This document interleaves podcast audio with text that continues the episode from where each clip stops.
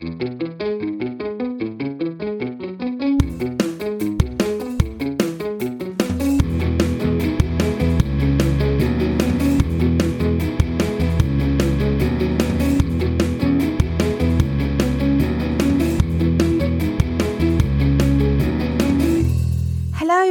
to the Alternative GCSE podcast. I'm your host, Emma, and I've been working in education now for over 12 years in various different roles. This podcast tackles some of the wider issues in education and hopefully will spark some more conversations to drive change so that every single child and teenager can be fully supported to grow into well rounded, happy, and successful adults. So let's get started.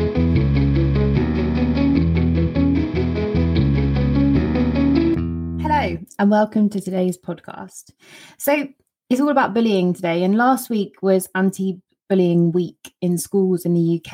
And during the week, different schools take different approaches. And my little girl's school has an odd socks day where the kids have to go into school wearing odd socks. And I presume, although I don't know, that they talk about everybody's differences and how we're supposed to share in them. And obviously, this is a primary school, so it's quite infantile and quite basic in their approach, but it gets discussions going. And I think it's really good to raise it. And I think that the word bullying or the phrase of bullying can be brandished around a lot and it's not often fully unpicked or understood.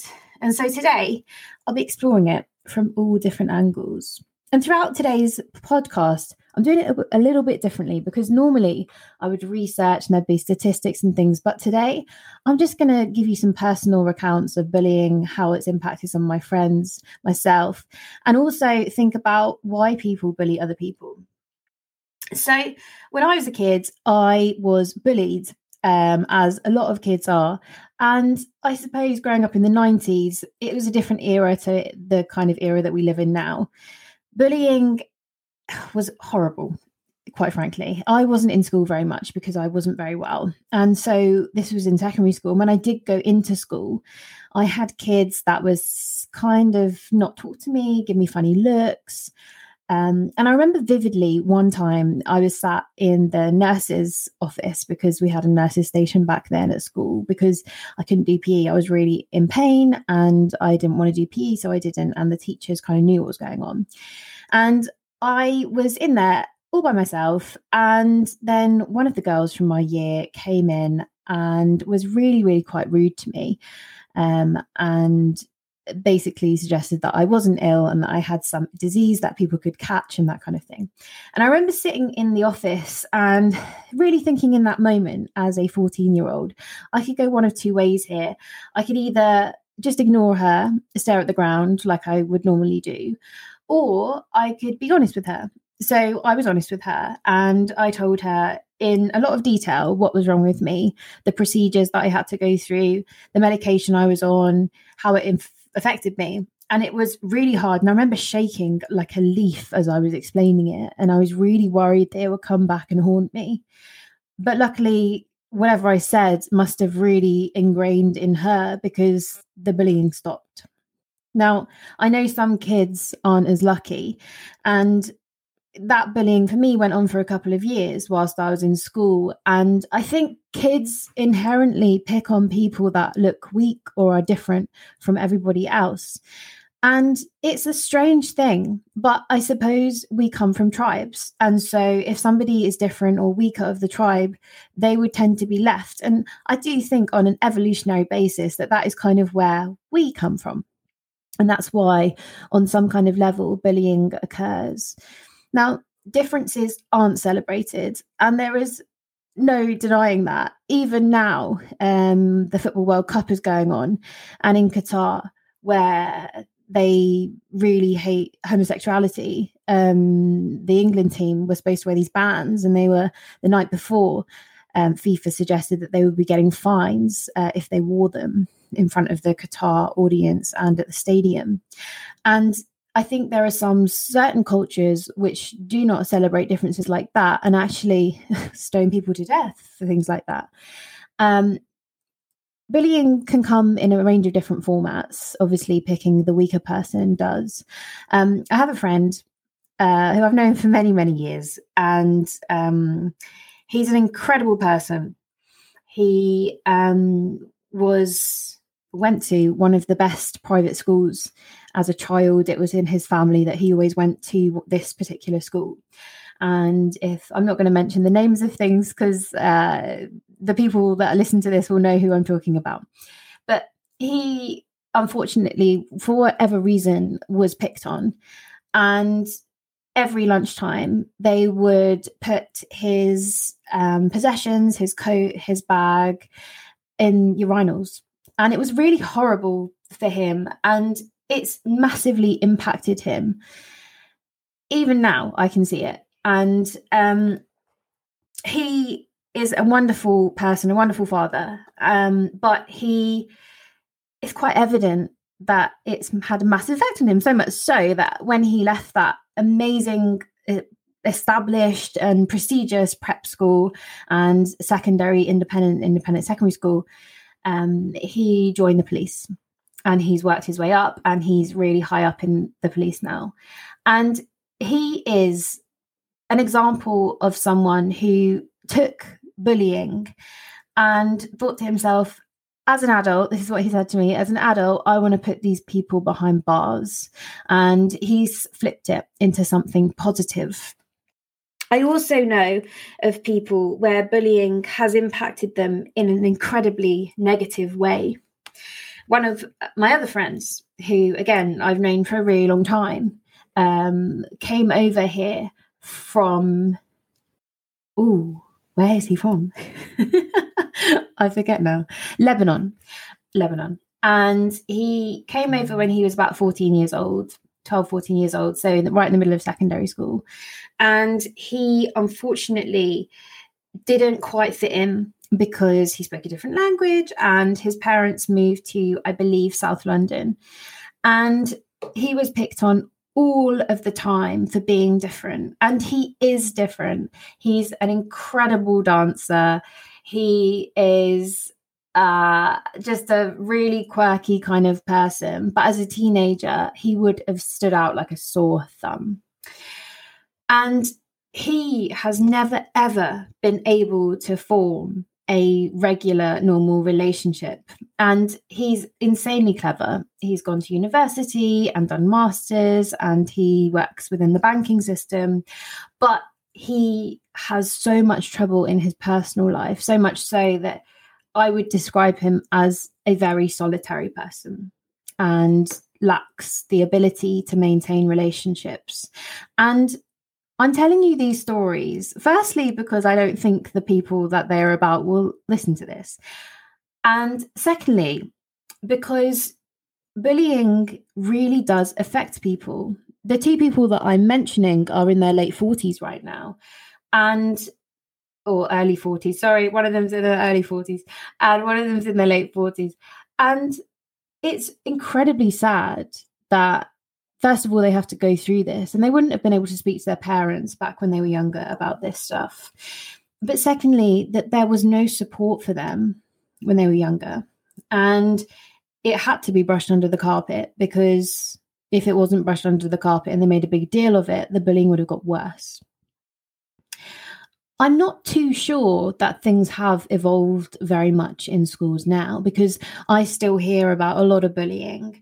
And I have an enormous amount of students that I have met, both past and present, and probably future, that have terrible, crippling anxiety because of the bullying that they have experienced and do experience in school on a daily basis. And I was listening to a podcast yesterday, um, Fearne Cotton's podcast, Happy Place. And there was a guy on there, the guy that wrote Matilda, and he posed a really interesting question that I kind of wanted to delve into today when I was talking about bullying. And it's the idea that should schools actually get involved with this stuff? On one level, I think they should because it will impact a student's learning. But on the other hand, we need to look at the bullies themselves. And so that's what the next part of this podcast is going to be about bullying comes from a deep desire to project pain onto somebody else. And that pain has to come from somewhere. You don't just wake up one day and think, I'm going to make someone's life hell. That has to come from somewhere. And often it comes from the home. And I've been reading an awful lot of stuff um, about children and their early development. And it's quite clear that when children suffer from witnessing or seeing parents that have anger issues, parents that have an ability an inability to communicate with one another, or parents that are stressed all the time that this will have an impact on the children. It's just common sense, isn't it, really? But if children are not given the opportunity to speak out and to communicate their own feelings about what's going on, then they have to get let it out somewhere. And that's where bullying comes into play. And I know a few podcasts back, episodes back, I did mention the idea about having therapists in classrooms every day. Uh, not every day, but there would be a therapist that is assigned to a student that they will work with them over a long period of time, just as the norm, which happens in Finland. And I do think there is a place for that because there are not enough places where children and adults, really, but children, let's focus on the children first, have an opportunity to just speak freely and honestly. And I think if more children were given the space and the security to let themselves be open to a dialogue and a conversation about how they're really feeling, I think it could eliminate bullying and it could stop all of this negativity that will and does impact children into their adult lives in a severely negative way. You see, the truth is, once a child becomes a bully, uh, it's likely that they will never get out of that mindset and they will always be a bully into adulthood it's also likely that those that are bullied will also become angry as adults or have issues as adults attaching and forming relationships. So these are terrible cycles that both the bully and the victim of bullying get into. And until that cycle is broken, either through therapy or through treatment or through some kind of conversation that happens on a daily basis to unpick the whys and figure it out, it's really unlikely that these things and these cycles are going to be broken. What can we do to help and support both of these? I suppose if you're listening to this and you're in school, the obvious thing is that if you see a bully, then you need to report it to somebody. If you are a bully, you need to think about why you do it. Where is it coming from? Do you enjoy hurting other people? Do you enjoy the feeling of being powerful against somebody? Do you enjoy the popularity and the gang that you have established as a bully? And if you're a victim, why do you keep quiet? If you're a victim, why aren't you speaking out? What are you worried about? And if you're a victim, who can you talk to? And if the answer to the victim questions that I've just posed are no one, then I urge you to find someone. That could be a friend that you have. It could be a relative. It could be a teacher. It could be anybody who is outside of the situation where the bullying is occurring. The other thing I haven't even mentioned is cyberbullying. And this is something that I never experienced as a youngster because I only got a phone when I was 15. Shock horror, because before that, phones didn't exist. But they do exist now. And the trouble with cyberbullying is that you can have people with fake accounts, you can have people that are relentless in their bullying and can form groups and can screenshot things and spread it on groups. And this is really dangerous I can't express to you how dangerous it is.